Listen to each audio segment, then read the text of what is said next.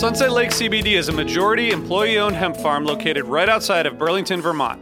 Before they started growing hemp, Sunset Lake Farms produced cream for Ben and Jerry's. Sunset Lake CBD doesn't use any pesticides or herbicides to grow any of its hemp plants, and they use organic fertilizer and other sustainable farming techniques to ensure the long term health of the soil and to minimize their carbon footprint. So, like all of us, my days are really stressful. By the end of the night, my kids are in bed, I'm taking a minute to chill, but I'm still unwinding. I recently started using the Relax gummies infused with CBD isolate, reishi mushroom extract, and ashwagandha root extract. I'm really glad I tried these because they really helped me get ready for a good night of sleep, and I really think I sleep better, so I'd highly recommend it. So check out Sunset Lake CBD today at sunsetlakecbd.com and use the code HFPOD for 20% off your order. That's sunsetlakecbd.com and use the code HFPOD for 20% off your order. Farmer owned, Vermont grown, Sunset Lake CBD.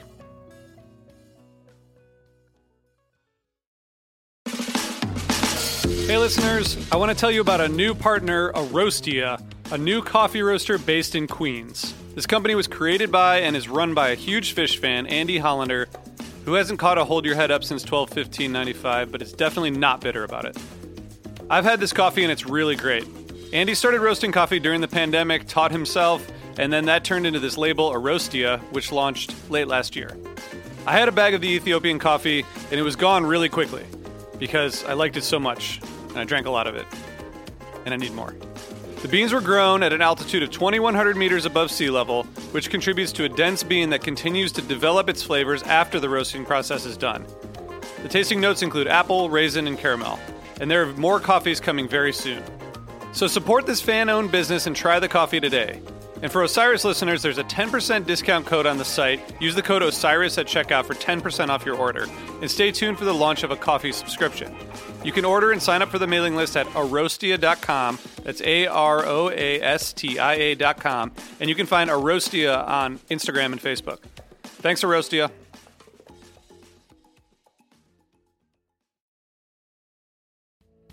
Hey, listeners. I want to tell you about a sponsor, Music Masters Collective.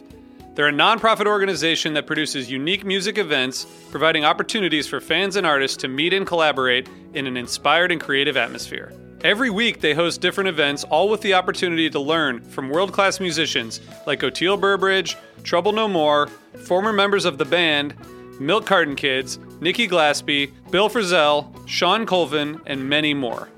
This June, join the Fab Four, Joan Osborne, John Sebastian, Marshall Crenshaw, and a great group of faculty for the debut of Magical Mystery Camp. This all inclusive, once in a lifetime music vacation experience in the heart of the Catskills will be packed with nightly performances, workshops, speakers, song circles, open mics, and a lot more. If you're a performing musician at any level, bring your instrument. If you're a music lover, bring your good spirit. It's an amazing experience for individuals, friends, and couples alike. Registration is open, spots are filling up, so check it out soon. And scholarships are available. Check out magicalmysterycamp.com slash helpingfriendly to learn more.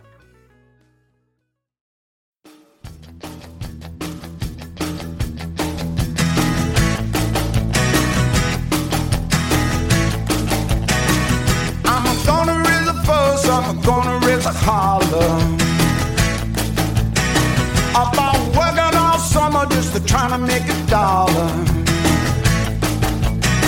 Every time I call my baby, trying to get a date, my boss says, that, son, you gotta work late.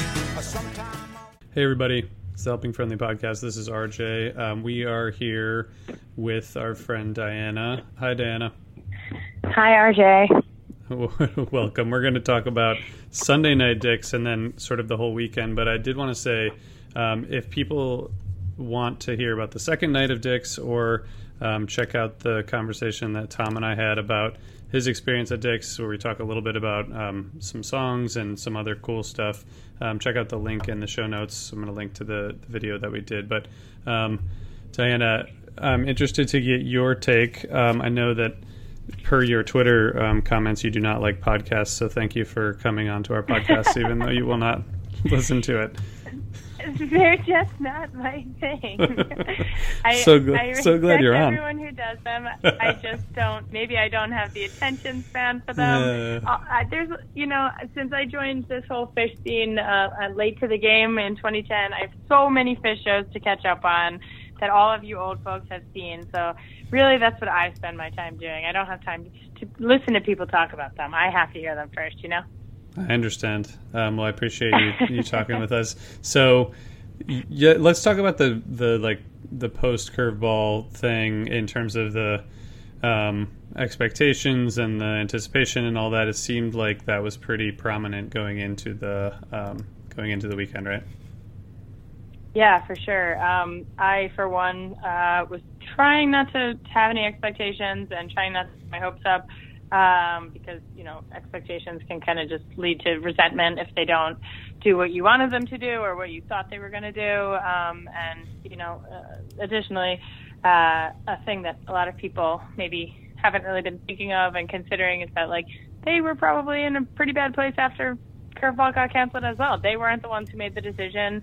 Um, so, you know, kind of taking it easy on them and letting them do what they, they do, show up to Dick's and, play three shows for us, um, really was all, all that they, they owed people. And that's exactly what they did. Um, for me, I, I thought that they might address it, um, and was a little surprised that they didn't say anything. I feel like at the end of the Dick's run, um, on a couple of occasions, Trey has, you know, said at least, you know, thank you for a great summer, I thank you to the crew and all that. So I was a little surprised at the end of Sunday night when he didn't say anything. Um, it's possible he, he just couldn't. Um, I know if I was them, I, I might get pretty emotional, uh, trying to discuss it, um, after a year plus of planning went down the tubes in an instant. Um, so maybe he, he just couldn't. It did seem after he said, thank you so much that, that something else was coming, but maybe he just couldn't, couldn't get it out. Yeah, yeah. I was wondering that too. Um, or I, it would have been much more uh, abnormal to do it like at the beginning of the show on Friday, but I was almost thinking that like Right. you know that that's what I was thinking. Like I wonder if they'll like come out and say like, hey, we're just we're glad to be back playing again. You know what I mean or whatever. But yeah, that's you know not- not, their style. Um, what what did you think about um, Sunday's show? I guess overall, before we get into specifics, in terms of you know your own um, impressions and expectations, maybe um, before we get talk about the specific songs and all that. Um, I thought that it was great. Um, I think my favorite show of the run actually was Friday night, um, just because I feel like um, in lieu of coming out and saying what they did, they kind of said it with the music. I feel like there was a huge uh, tension release. Um, they just kind of showed up and played their hearts out. Um, I, I think um, Friday there really was not a ton of wasted moments throughout the whole show. Um, yeah, the encore was really nothing special, but Harry Hood's my favorite Phish song, and coming in the second spot, being possibly one of the better hoods I've ever seen live, was like, you know, a pre- pretty great start to the show after a solid free. Of What's the use? Um, you know, epic. It was just, it, I couldn't really have asked for more from from Friday night. Um, Saturday also very solid. Um, been chasing Sally all summer, so for it to finally show up right towards the end of the set and then lead into Slave after a super funky 2001, that was Mm-hmm. that was solid. Um, Chalk Dust Twist, Piper, uh, Everything's Right, Gin, um, Down with Disease, I can't forget about that. And then Sunday, um, Soul Planet is still kind of growing on me as a song. all right. um, I respect the jam. I think it's a pretty silly song otherwise. Um, but, uh, you know, I, I kind of knew that it was coming, so I let it happen. Yeah, yeah, yeah. And, uh, yeah, I guess probably Sunday may have been, uh, in terms of song selection, maybe my least favorite in the first set. Um, but there were still definite highlights. Um, and then the second set was pretty solid, uh, in, in my opinion. So, yeah. Cool. And yeah, yeah, no, that's good. Um, the the Soul Planet, everyone, yeah, everyone knew that was coming. I think, like you said, um, there was a, um, you know, soul. There was a soul theme. You got it, and we, I guess, we knew both the Set Your Soul Free and the Soul Planet were coming eventually. Um, the, I think the Friday night show, like you said, is sort of everyone's standout, but. Um, it, uh, many people have told me that it's the best show of the year by far. So you know, if you believe what you hear from Phish fans, maybe that's what that's what that's what it is. But you know, as you know, it's all about whatever whatever you think. So I'm curious about Yeah. the sun, Sunday night. The first set seemed like it was sort of like the the first sets Friday and Saturday had like each had one or two really cool big sort of you know moments um, or pieces of improv and and Sunday didn't really I guess Soul Planet probably was was the longest maybe um, or Antelope at the end but it was just sort of a standard first set but was the did it feel pretty high energy and and all that or did it feel like it was like you were waiting for for something to happen that didn't I'm just curious about your perspective on being there Yeah, um, I think uh, we kind of got a little spoiled. Actually, all summer I felt this way that many of the first sets were almost more akin to second sets than Mhm. they were to your average first sets of 3.0, um, and we got kind of spoiled in that sense. Um, so, yeah, I think I'd say out of um, the three nights, this Sunday was the first steadiest first set of them. Um, and yeah, I, I there weren't any real like the disease jam or you know hood. What's like basically the whole first set from Friday. Not none of that really on Sunday. Um, there were some cool segues. The energy was definitely high. Um, and actually, a personal highlight of the whole run for me was uh, the Mellow Mood Bust Out. That was the first time I'd ever heard that song. I'd kind of put it out of my mind that I'd ever hear it, um, which was a bummer because I love that song and I think it's so absolutely beautiful. So um, that that was a, a huge highlight for me, um, even though it's not that big of a deal for most people. I don't think. Well, I think Um, it's I think it's notable. I mean, the so it's it was it's only the tenth time it's been played. Um, they started playing it in 2000 and played it a handful of times in 2000 and then 2003, and then like twice in 2010, twice in 2011, and it hasn't been played since Tahoe 2011. So, you know, I think that's a pretty big um, bust out, like you said, and and probably Yeah. probably was pretty cool for people who had been yeah who had been either you know chasing it or paying attention to to that, right? Right. Um, I thought Maze was pretty solid. Um, Miss You always cuts deep, so I could have done without that. Um, Yeah. But I understand why people like that song. But um, Antelope was really solid. Um, set closer, I thought they, they built a lot of tension there. Um, it was really well played. Um, and then the second set, um, I know there's been a lot of uh, complaining and yammering on about the uh, slowed down golden age, which is pretty confusing to me because when uh, Trish played Slow Llama, people were all about that. But uh, you know, you take it down a little, a couple beats to a funkier, uh, funkier pace, and people are all complaining. So Yeah, well, Whatever, People are gonna, people are gonna we'll complain, find but anything to complain about. yeah, no, that was. I thought that. I mean, the jam in there was really cool. Um, the the 46 days Tweezer Golden Age Steam, all of it really was was was really entertaining. I thought. Um, according yeah, to yeah, I thought the segues were awesome. Also. yeah, I was just gonna say, according to the Phish.net set list, at least there's no no breaks in the whole set. Everything was a segue, which is always cool, and and seems to be have happened a lot this um, this run. There was a lot of yeah. a lot of not stopping. I, I was watching Sunday night with a friend um, who who's not a Phish fan on Monday morning at his house, and um, he was like, "Did they ever like just stop for a second and like talk or, or do anything?" It's like sometimes they do, but sometimes they just like keep playing, you know. Um, yeah. and the, the tweezer was was really good too. Um, so yeah, not a lot to complain about in, in a second set, right? I mean, there's a lot of a lot of good improv and a lot of segues and all that. I think people were unhappy with the Gotta placement, but I was I if I had been there, I would have really liked that because I just think that's a fun song to groove to. I did not see that uh, complaint online, um, which is I find to be absolutely ridiculous because I love that song and I'll take that at every show wherever they want to put it. So yes, Yeah. I guess people will find anything to complain about. Yeah. Um, but overall, I mean, in terms of the uh, the overall run, and then maybe your what's your take on sort of how this summer? I mean, take the curveball thing out of it, but how do you think this summer sort of panned out? Um, did you did you do you have any thoughts on that? Um, yeah, I thought the run was a great way to end the year. Um, I know some people were expecting like and you know fireworks and uh, all crazy over the top stuff um, from Phish because of the curveball um, cancellation.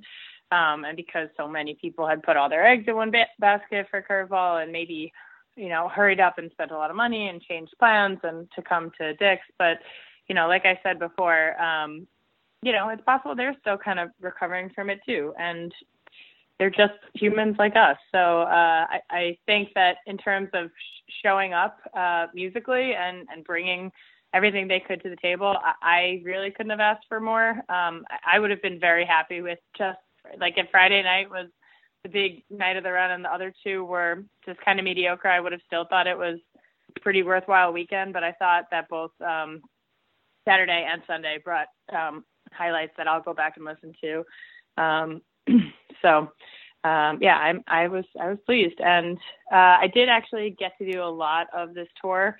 Um, we were in MPP. Um, where I celebrated my 150th on the yep. second night, which I I thought was one of the better shows of the run as well. We were at Camden. Um, we were in Alpharetta. Uh, we did the Gorge. So I saw a lot of Phish this summer. Um, and I think um, that they definitely were just gaining steam throughout the throughout the year. Um, I thought the Alpharetta run was uh, one of the best of the summer. Um, probably Alpharetta one um, is up there with with my favorites. Um, I like I said, I really liked MPP too. I know people are, are ranking that a little lower than. Um, yeah, no, I, th- I thought it was I thought it was awesome. That was a really fun, really fun time. Yeah, fun fun song selection, well played, uh, kind of just like silly fishness everywhere. Um, yeah. But then yeah, yeah. Dick, Dick's Night One I'd put up there with best shows of the of the summer. So cool. I yeah. think, like I said, you know, they didn't bring the big disco ball and put it in the middle of the field, but in terms of doing what they could do as a band, I think that they they brought what they could. They played well, and uh, you know, they they showed up. Yeah, yeah, that's cool. I'm glad you got to see so many shows. It was a uh, um, that's a lot of a lot of good shows. Um, yeah. The, yeah, the um, the overall it seems like going into I mean the fact that we have a um, you know fall tour coming up in a in a month is is pretty sweet. It is pretty sweet. Um, I have a couple of uh, shows planned for that as well. The Albany shows. The second one is my 30th birthday, which I'm really excited about. Um, we're going down to Hampton, and we'll be in Vegas as well. So, uh, cool. you know, as as shitty as it is that um, that Curveball was canceled, uh, you know, it's not the end of the world. You know, people are comparing it to Coventry, mm-hmm, but it's kind of mm-hmm. like, well, there's still a band. Like, no one is addicted to drugs and and falling down a rabbit hole into a pit of possible death at the end of it. You know, like, it, right. It, it, it sucks. Like it sucks that everyone planned, everyone flew places, everyone spent all this money, and some people didn't get to see any Phish this summer, but there, you know, it's it's not the end of the world. There is fall. There is hopefully going to be New Year's, and you know, fingers crossed. I, I would really, really love if they could uh, set the festival again for next year, because if they don't, it'll be five years between festivals, and that would be a bummer if they do it in 2020. Um, so yeah. I'm just gonna keep my fingers crossed. Try not to have expectations for it, but uh, you know, I feel for the folks that don't get to do as many shows um, yeah. as maybe I or other people can, and and have friends I haven't seen in a couple years because of family and and job commitments and living all over the country. So it's all just about seeing each other and, and getting a chance to do do what we do. But um, one of the things that uh, we were lucky enough to kind of figure out was because we had a, a big group of RVs and, and people coming from everywhere. So there was really no turning back for us. We were all there. The RVs were rented. The food was bought. You know, it was kind of like, well, we're here. Why not just spend the weekend together? So we ended up going to a campground in upstate New York and just spending the weekend together. And uh, we realized, like, even if Phish isn't playing, we still are going to have a good time together. We still can come together and have fun and enjoy each other's company. So uh, that was kind of a silver lining on all that. And it uh, kind of made me and the rest of us realize that like once Phish isn't around anymore, like we'll still be able to do this. right, so right, right. That was that, yeah. that was pretty cool. Yeah. Um, cool. Well, thanks for, for coming on and, and sharing your perspective on, on both, you know, Sunday night, but but also the run. Um, the, like you said about Friday night, I love Hood's one of my favorites too, and the coming second yeah. in the run, that's a good that's a good way to to start. So that's pretty cool. Um, and and you got yeah saw a bunch of good shows so i'm glad you had fun and thanks for coming on and uh, recapping it with us thanks for having me rj all right we'll talk to you can't soon wait I'll to see, listen i'll see you in hampton What is a city without its music? The legacy of the New York Philharmonic is incredible. Nearly two centuries of history. That's a lot of music and a lot of stories. I was sitting on stage for the very first time thinking, I can't quite believe this is happening. Join me, Jamie Bernstein, as we explore the history of the New York Philharmonic. It's the NY Phil story made in New York, a podcast about a city, its people, and their orchestra. Listen wherever you get podcasts.